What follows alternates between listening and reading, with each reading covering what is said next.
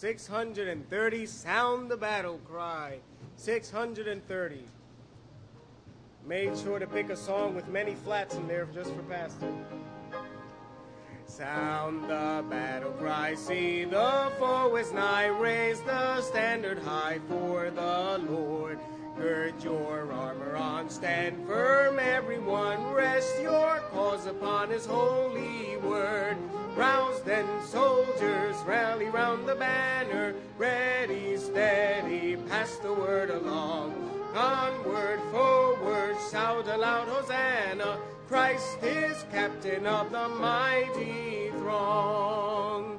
Strong to meet the foe, marching on we go, while our cause we know must prevail. Shield and banner bright, gleaming in the light, battling for the right we ne'er can fail. Rouse then, soldiers, rally round the banner, ready, steady, pass the word along. Come on, onward, forward, shout aloud, Hosanna! Christ is captain of the mighty throng. O thou God of all, hear us when we call, help us all in all by thy grace. When the battle's done and the victory won, may we wear the crown before thy face. Rouse then, soldiers, rally round the banner, ready, steady, pass the word along. Onward, forward, shout aloud, Hosanna! Christ is captain of the mighty throng. Amen. And now let's turn to page 516. 516. We have an anchor. Amen. 516. Will your anchor hold in the storms of life? When the clouds unfold their wings of strife, when the strong tides lift and cables strain, will your anchor drift or firm remain? We have an anchor that keeps the soul steadfast and sure while the billows roll, fastened to the rock which cannot move grounded firm and deep in the Savior's love. It is safely moored, will the storm withstand, for 'tis well secured by the Savior's hand. And the cables pass from his heart to mine, can defy that blast through strength divine. We have an anchor that keeps the soul steadfast and sure while the billows roll, fastened to the rock which cannot move, grounded firm and deep in the Savior's love. It will firmly hold in the straits of fear when the breakers have told the reef is near. Though the tempest rave and the wild wind blow, not an angry wave shall our bark o'erflow. Get ready. We have an anchor that keeps the soul steadfast and sure while the billows roll. Fastened to the rock, cannot move grounded firm and deep in the Savior's love. When our eyes behold through the gathering night the city of gold, our harbor bright, we shall anchor fast by the heavenly shore with the storms all past forevermore. We have an anchor that keeps soul and sure while the billows roll, fastened to the rock which cannot move, grounded deep in the Savior's love. Amen. And let's sing one more song, 666.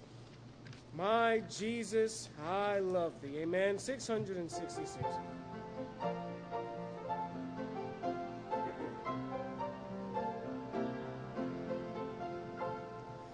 My Jesus, I love thee. I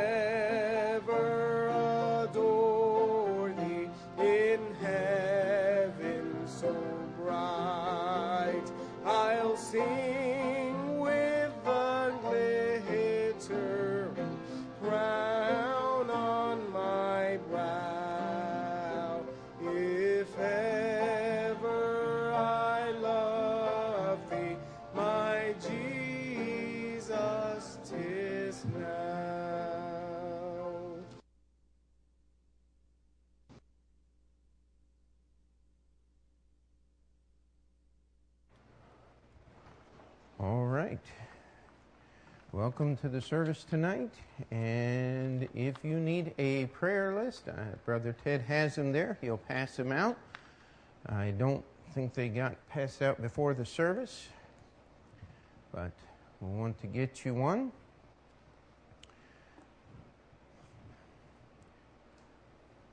How many have been down the steps to see the job that uh, was done over the week? And uh, praise the Lord. The walls are taped, the lights are up, the doors are pretty much in and uh, closing and latching and all of those things. And so, uh, got quite a bit uh, accomplished this week. And uh, I think we're in a good situation where we can just leave the project sit and percolate a little while. Uh, so, Praise the Lord for that. Any other praises? Charlene.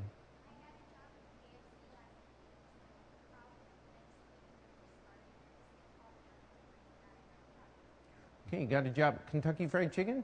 Okay. That's a great place to work. Almost as good as Starbucks. And uh, the only thing is, you could work at Starbucks and starve to death, but you know you can't do that at KFC. So, Julia.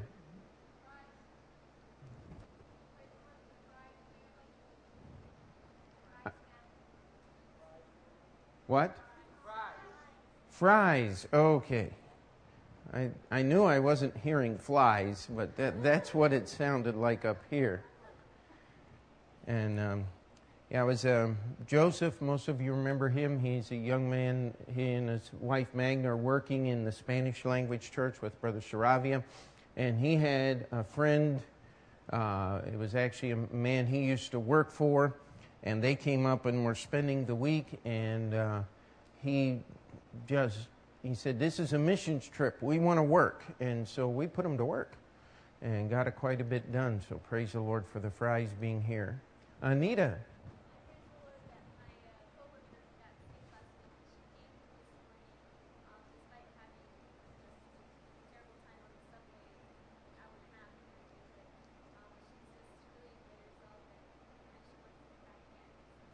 Amen. Uh, last week, uh, Anita was able to lead Latoya uh, to the Lord, and she was here in church in spite of the subways not working properly. Of course, when are they? And it took her an hour and a half to get to church this morning. And but she said she wants to come back, so that's praise the Lord. Okay, I think I saw a hand there, Dave. Okay, praise the Lord for sincerity among Christians. Rhoda. Amen. Praise the Lord for answered prayers. Brother Franz. I'll second that. Um, this week at work, you know, something happened. I woke up and I realized I didn't do something I was supposed to do, which could have had basically catastrophic effect at work because I would have been in, in serious trouble with all these calls coming in and complaints. And I just got on my knees when I realized I made that mistake. I prayed to Lord, and the next day He took care of it miraculously. I just don't know how. I just know He did it. I just praise the Lord, and God is just good. Amen. He's just good. Amen. Okay, Miss Pam.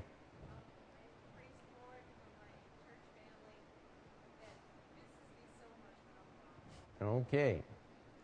I don't know if everybody everybody hear that? Said praise the Lord for my church family that misses me when I'm gone. Amen. Peter? Um, praise the Lord, I was able to get off to go on this trip without losing a job. Amen. Peter was able to get off to go with us without losing his job. And praise the Lord for that. In fact, they told him he'd only have part time when he came back, and then they upgraded that and said he'll have full time. And so maybe they like him there. I'm not sure. But that would be a miracle. Amen. All right. I have to pick on him just a little. Right, Peter? Anita.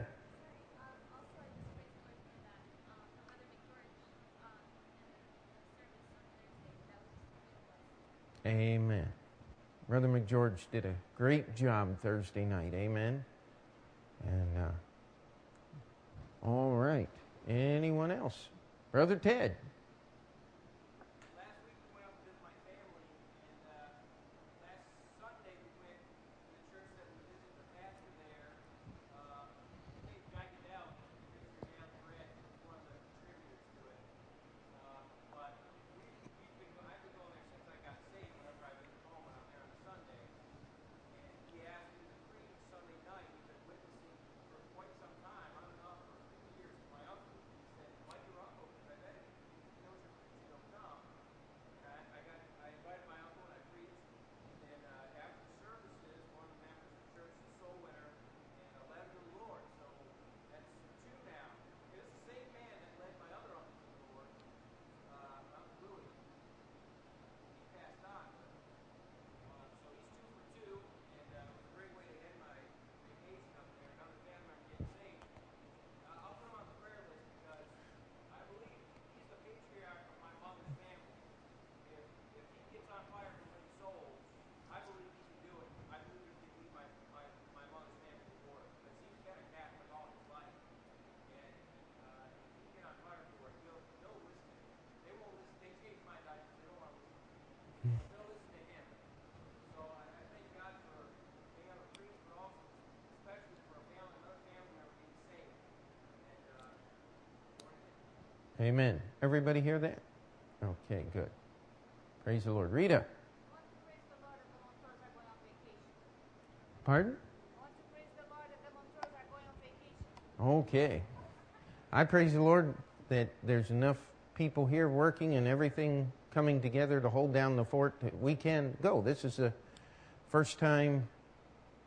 Let's see. I think this is the first time in almost 14 years of pastoring the church that we'll be gone two Sundays in a row with the whole family.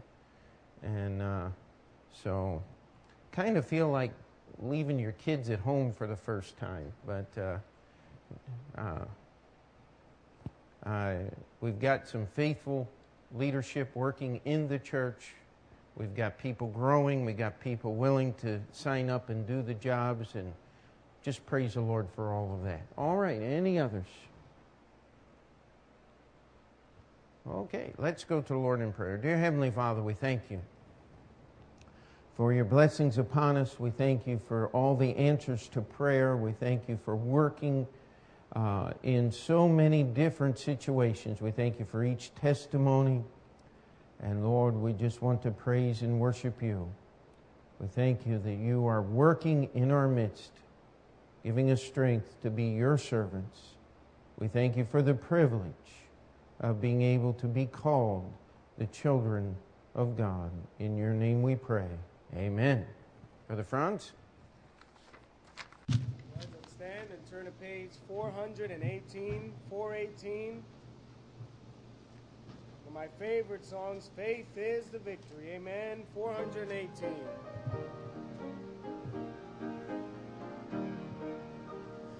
Encamped along the hills of light, ye Christian soldiers rise and press the battle ere the night shall veil the glowing skies. Against the foe in vales below, let all our strength be hurled.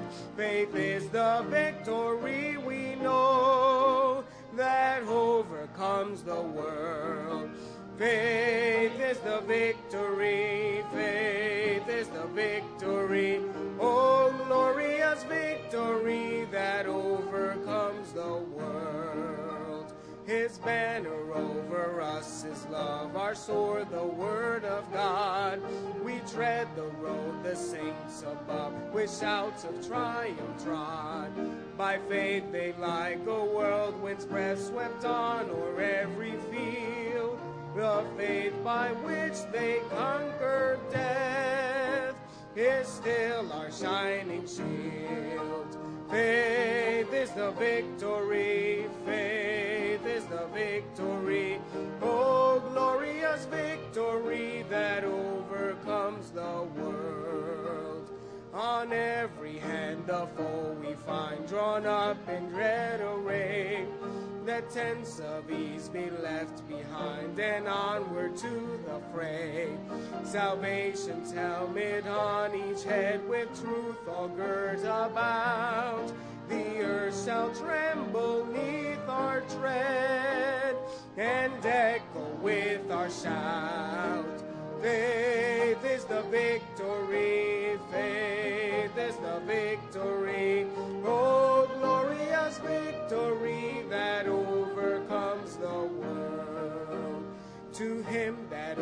Overcomes the foe, white raiment shall be given. Before the angels he shall know his name confessed in heaven. Then onward from the hills of light, our hearts with love aflame will vanquish all the hosts of night in Jesus' conquering name. Faith is the victory, faith is the victory. Oh, glorious victory that overcomes the world. Amen, and you may be seated.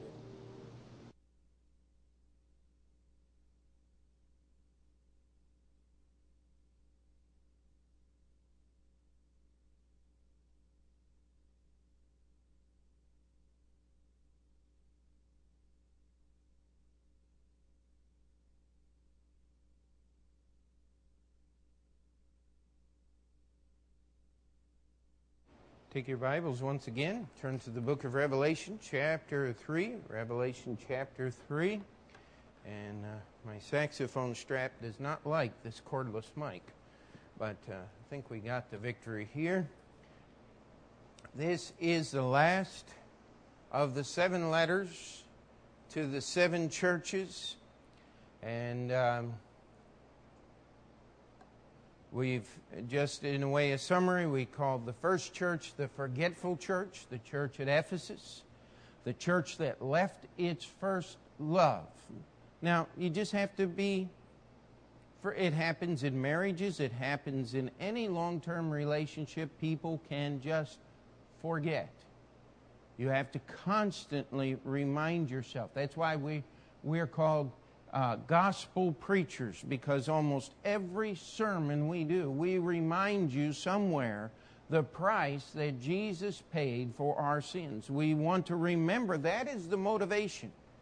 That is the reason why we do what we do. Jesus loved us so much and gave us so much that it is a very small thing for us to give our lives in return. Amen. The church at Smyrna was the persecuted church. Now, the church at Smyrna did not go looking for persecution, it came looking for them. And Jesus just told them, You keep at it. They think they killed you, but they didn't. You're still alive in my book, amen? And you pick up almost any church history book, even some, some of our Baptist histories, and they will get to this point to where they'll say, well, you know, during this certain time period, it is almost impossible to know that there was a church in existence. Well, let me tell you something. There's a church in existence today, and Jesus said he started it before the time period they said it died out. It was just being persecuted. It was underground. No one has any idea how many people are truly saved and living for the Lord in communist China today. But let me tell you, there's a lot more than anybody thinks. Because there were some good, solid churches started in the 30s when John and Betty Stam gave their lives for the gospel. And those churches are still going. Amen. Now, it's not been easy, they've been persecuted. You know, Jesus didn't give a lot of a big list of things to the persecuted church. I want you to do this and I want you to do that and I want you to do that like he did to some of the other churches. Because they were too busy trying to stay alive. Amen. And that doesn't mean that they were willing to compromise their message or the gospel or anything to do that. That wasn't the issue at all. But when your life is in danger everywhere you go and every day just for being a Christian, it's going to take some time just to live. Jesus understood that, amen. He cared about the persecuted church. Still does, by the way. The church at Pergamos was the careless church. They were just, they were letting the Nicolaitans in, they were letting the people who teach the doctrine of Balaam into the church. Uh, I think of several occasions where those uh, people have showed up here at Open Door Bible Baptist Church. But you know what? We have people in our church doing their work. I remember one time we had some people come and they wanted to uh, us to teach Sun Myung Moon's material in our Sunday school class. And uh, finally, we were able to extract from them the truth of the nature of their stuff. And there was uh, several gentlemen around, and I said, uh, "Would you guys like to leave right now?" And they said, Oh, you don't like the family? I said, No, no. We said, Leave now. And, and they tried to do something, and then they never came back. Amen. Because they understood that when they came here, nobody was just going to bow down and let them spew their trash any which way. We're very careful what goes on in this church. You become careless, and let me tell you, these people will slither in and begin drawing people to themselves. Balaam he did not do anything that wrong all by himself. But he informed Balak, son of Zippor, that if you would just send some very pretty young ladies, handsome young men over there, and invite them to come visit your church and invite them to partake of your gospel. That was the doctrine of Balaam, to put a stumbling block, to cause others not to serve God. There's been some doctrine of Balaam around. Praise God. They get real uncomfortable real quick when the church itself and people in the church are making them uncomfortable. We don't put up with that around here. And um, I'll tell you, you get careless, they come in. Then we have the worldly church, the church at Thyatira, where Jezebel herself was a Sunday school teacher. And of course, it wasn't Jezebel resurrected from the dead or any such thing, but it was that spirit of purposeful destruction of the separation between the church and the world. That's what Jezebel does. And you look at what's going on in churches today.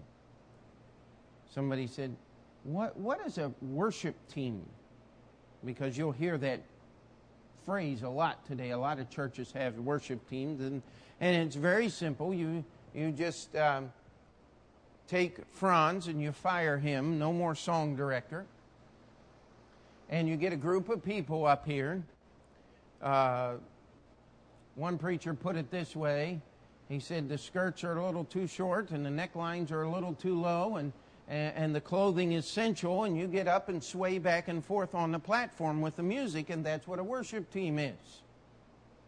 Now, that's what goes on in churches. Now, I don't know what they're worshiping, but I don't think God's very pleased with that kind of stuff.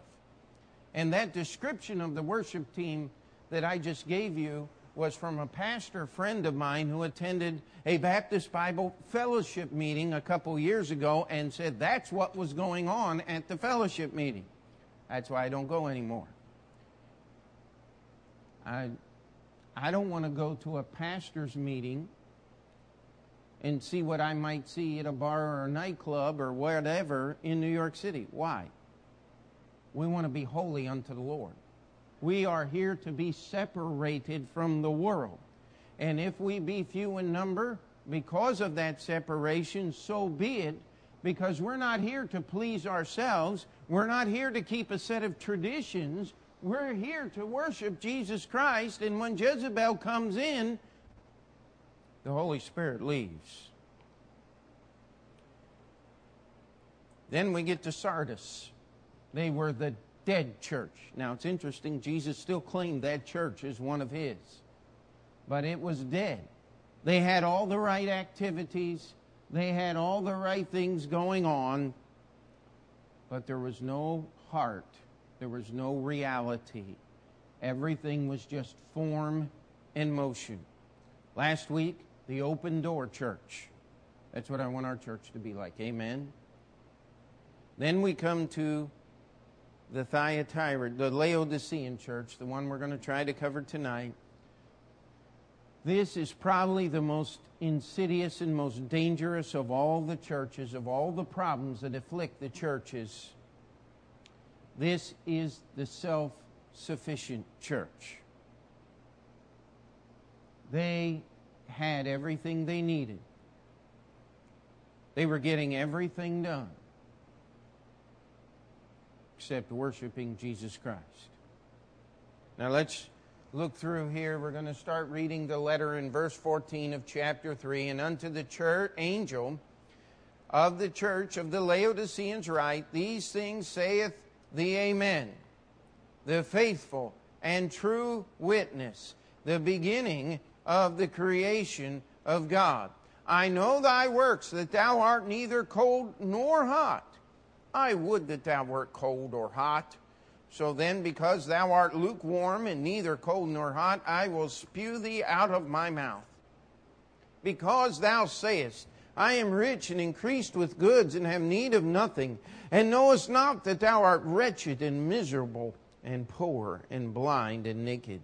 I counsel thee to buy of me gold tried in the fire, that thou mayest be rich, and white raiment, that thou mayest be clothed, that the shame of thy nakedness do not appear. And anoint thine eyes with eye salve, that thou mayest see. As many as I love, I rebuke and chasten. Be zealous, therefore, and repent. Behold, I stand at the door and knock. If any man hear my voice and open the door, I will come in to him and will sup with him, and he with me. To him that overcometh will I grant to sit with me in my throne, even as I also overcame and am set down with my Father in his throne. He that hath an ear, let him hear what the Spirit saith unto the churches. You ever had a nice cold bottle of water, set it on your desk for an hour or two, and just reach over and forget and take a big old swig of nice, lukewarm, tepid water? Anybody ever done that? And I mean, you're just gagging, aren't you? The only thing worse than that is getting a nice hot cup of coffee and leaving it sit there and get cold. But it's not really cold, but it's not really hot. It's like what the verse said I will spew thee out of my mouth. Amen. This is what God says to this church. He says, You make me sick. He said, I wish you were at least cold or hot. Now you say, why in the world is he wishing the church was cold? I mean, don't uh, Jesus would rather have the church hot, wouldn't he? He said, "But I'd rather have you cold than lukewarm." Now there's a reason for that. You see, lukewarm Christianity is warm enough to feel good and cold enough to discourage anything real from happening. It's warm enough that everybody thinks, hey, something is going on here. But it's cold enough when anybody really gets involved, they get discouraged and they quit. So nothing really happens. That's why Jesus hates it so much. I mean, you walk into a cold church. I've been in a few over the years. And I'll tell you, you know it right away. You walk into a hot church where things are happening and the Holy Spirit is moving, you know it right away. But it could take you months to figure out whether a church is lukewarm or not. And what do you do? What do you accomplish during those months? Nothing. Jesus' church was not meant to do nothing. It was meant to do something. Amen. It was meant to reach out. It was meant to bring souls. And the problem with something lukewarm is you really can't get up and say, this has got to change and this is what's wrong because most everything is basically right.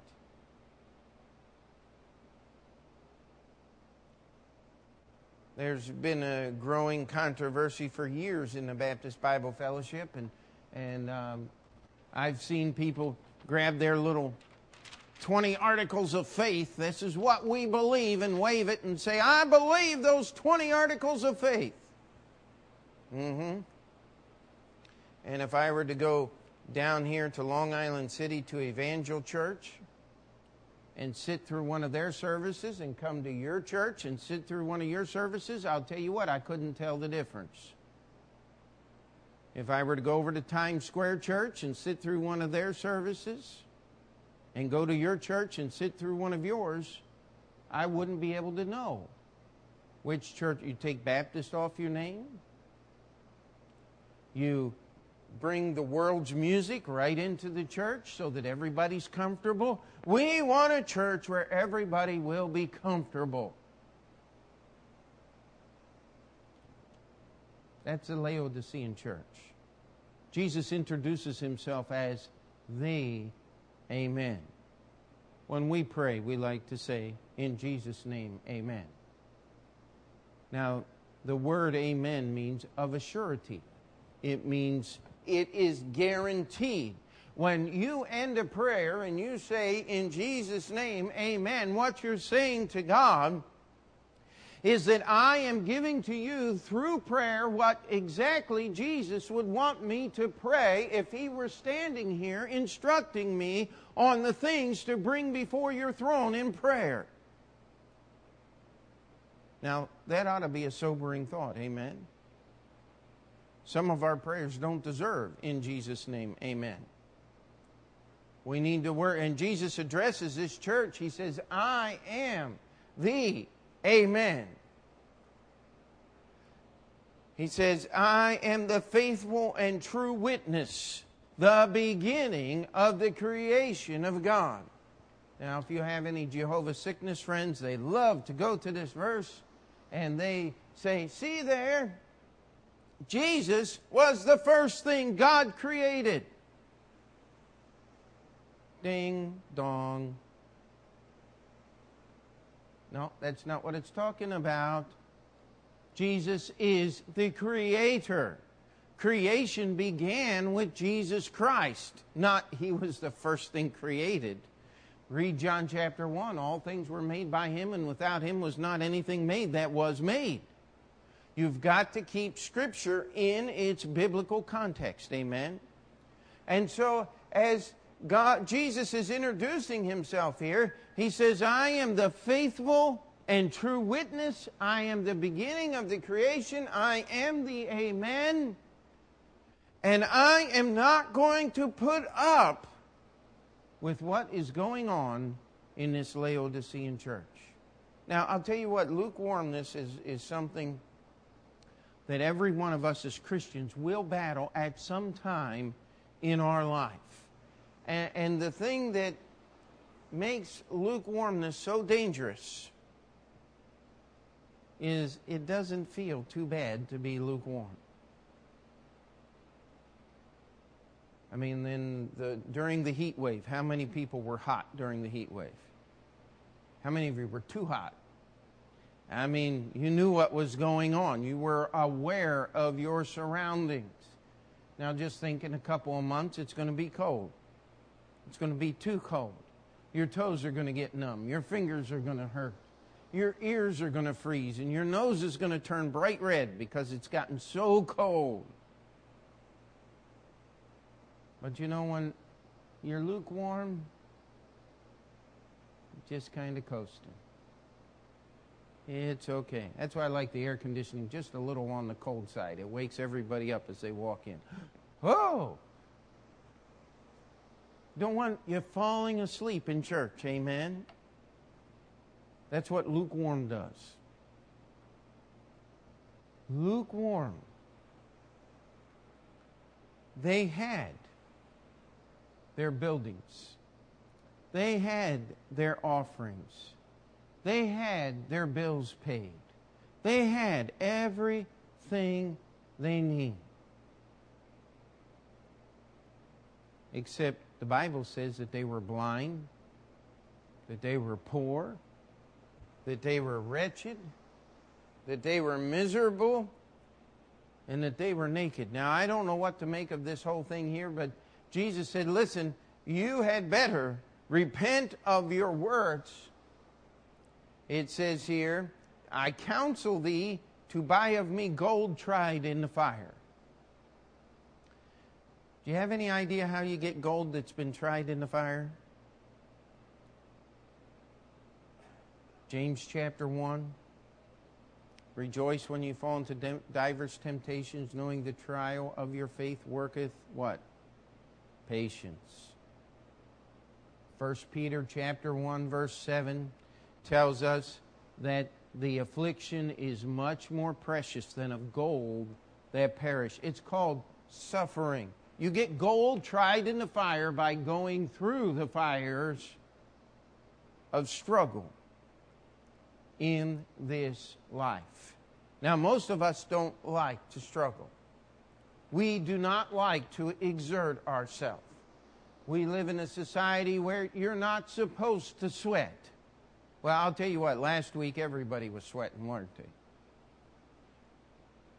The Bible says, unless you're willing to go through those things, you're never going to get the gold that you need.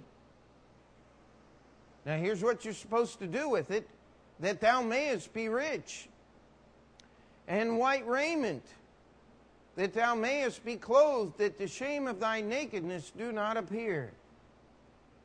It says, And anoint thine eyes with eye salve, that thou mayest see. Now we look here and we think about these things. And I've heard preachers preach, and I don't, I don't know if this is true, but it, it seems to imply that there will be some people in heaven that are not going to be properly clothed because they did not buy the white raiment that they were supposed to buy. You go to Revelation chapter 19, it says they were clothed in white raiment, which is what? The righteousness of the saints. Now, that's a scary thought, isn't it? I, I wonder if there's going to be a difference in the clothing that is in heaven. Now, God does not believe in immodesty of any kind, so that's not going to be the issue. Uh, but there is certainly a grand difference between, uh, shall we say, Bloomingdale's and the Kmart Blue Light Special. I mean, you can tell just by looking at it, can't you? It says that we need to be conscious of these things to be getting the, what is truly rich, to get white raiment and it says to anoint our eyes with eye salve that we may see. Now, I wear my contacts. And because I am not going to buy bifocals because they'll make me ill. Looking down, looking up, uh, I would be seasick constantly. So I've got reading glasses. You know why? Because I like to be able to see. How many times have you been working on something and you say, I didn't see it, now I see? I remember doing the church books and finding a little mistake and going over them and over them and over. Ah, oh, there it is. Six months ago. How in the world that got there, I don't know. But two pennies off. Somebody had typed something just a little wrong. Ah, don't you hate little things like that? Have you ever sat down and tried to put something together and it just doesn't fit and the instructions don't work? And you keep, and all of a sudden one piece falls into place and poof, it's all done. God says we need to anoint our eyes with eye salve that we can see properly. Sometimes we don't understand what's going on around us. Get something and put on your eyes that you can see. Jesus is saying, Listen, as many as I love, I rebuke and chasten. Be zealous. Now, we think of that word zealous as oftentimes talking about people who are fanatical.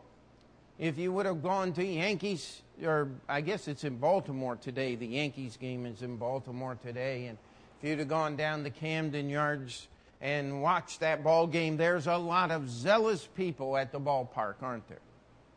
Now, I've heard football games are worse than baseball games. I don't know. I've never been to one and really don't desire to go. Yet, when we talk about being zealous for the Lord Jesus Christ, being serious, being consumed, just like those fans are at the stadium it says we ought to be consumed with the idea that God is going to judge us. so that we can get the sin out of our life before Jesus has to tap us on the shoulder or worse to get our attention. God is not beyond allowing things to happen to individuals physically to help them understand that He is serious about His Word. And we need to pray about that. It says we need to be zealous. Now we have the picture here that is often painted uh, Behold, I stand at the door and knock. Now, we got to remember the context. This is not talking about salvation, this is talking to the church. Could you imagine Jesus not being welcome in his own church? But that's what this verse is talking about. It says, Listen, I'm standing at the door and knocking. I want you to let me in. I want to take you out of that lukewarm situation and get you doing and serving and doing the things you would. It is fellowship with Jesus Christ. That's what we try to do every time we have a service. We want to partake of the good Word of God. Amen. That is our spiritual food. And we are trying to take the warning here as a church. Jesus wants to be the center of every service we have. I pray we, we work that He is. Amen. And it says, To him that overcometh, will I grant to sit with me in my throne, even as I also overcame and had sat down with my Father in his throne. You know, I laugh at these people who run around today wanting to take over the world. I mean, there's a lot of them today. You know, the president of France, uh, old, I don't think, is it still Jacques Chirac? I think it is. He really believes he should be the president of the world. He really believes that they know how to do everything. I like what my brother in law said. He said, if there's a way to mess it up, the French have turned it into an art form. I mean, there's just, you got this creep in Iran who thinks he's going to destroy Israel. And if you listen to him, you see, the Quran teaches that there is a great prophet coming. I can't remember the actual term that they use, but they believe that actually Jesus is going to come back. It is like the last imam or something like that. And um, he believes that the reason the last imam will not come is because of Israel. So if he can annihilate the Jewish threat, the last is the last imam will come and usher the world into the perfect state. Now, that's not far from what the scripture says, except for one thing. When Jesus comes back, he doesn't need any idiot in Iran to help him out. Amen? He'll be able to take care of it all himself. My God's big enough, he can fight for himself. He doesn't need us to help him out. Aren't you glad about that? But these people really believe this stuff. The Bible says to him that overcometh, we are going to sit down with Jesus Christ on his throne. Now, you read Revelation 4 and 5, where does Jesus appear? In the midst of the throne. But God's sitting on the throne as Jesus appears in the midst of the throne. That's what he means when in the scripture when he says we'll be one with Jesus Christ. It's going to be an amazing thing. We're actually going to get to help Jesus rule the world. We'll be in charge of all of these things. And these crazies, they're going to be gone. That's what the Battle of Armageddon's all about. Jesus is going to wipe them all out. It's going to start over, brand new. there are going to be some people that survive the tribulation period. And they will live on this earth for a thousand years. You talk about uh, population explosion. Could you imagine what peace for a thousand years would do to the population of the earth? The United Nations started in the 60s talking about overpopulating the earth. Hey, let me tell you something. You can still take every person living on the planet and assemble them inside the city limits of Jacksonville, Florida. There would be enough room for all six and a half billion people on the face of this earth to stand in an area equivalent to Jacksonville, Florida. Don't tell me the world is overpopulated. What we have is despotic governments and people keeping others and lazy people and ignorant people not willing or not capable of raising food to sustain themselves. It's not a problem of, of uh, ecology or anything like that. The Bible tells us we're going to sit with him on his throne. But in order to do that, we must overcome. Other words that we might use for lukewarm apathy, lethargy. You try to get a group of people understanding what's really going on today. And, and people don't want to understand. They don't want to think about it. They don't want to deal with the issues. I keep getting asked, what do you think about the war with Israel that's going on right now? Well, to be honest with you, I'm, I'm liking it. They're getting something done. There's a whole lot of less. There's a whole lot less Hezbollah today than there was three weeks ago. And there's going to be less Hezbollah tomorrow than there is today. That's a good thing. And we grieve for each soldier and each uh, civilian that's killed. And listen, we're, we're not even playing favorites. I mean, these, these people on Hezbollah, I'm glad that they're not uh, going to be able to uh, kill anybody else and inflict terrorism on any other, other person. But when you stop and really realize what happens to an Islamic terrorist who dies in his cause, he does not go to heaven. And that grieves our hearts.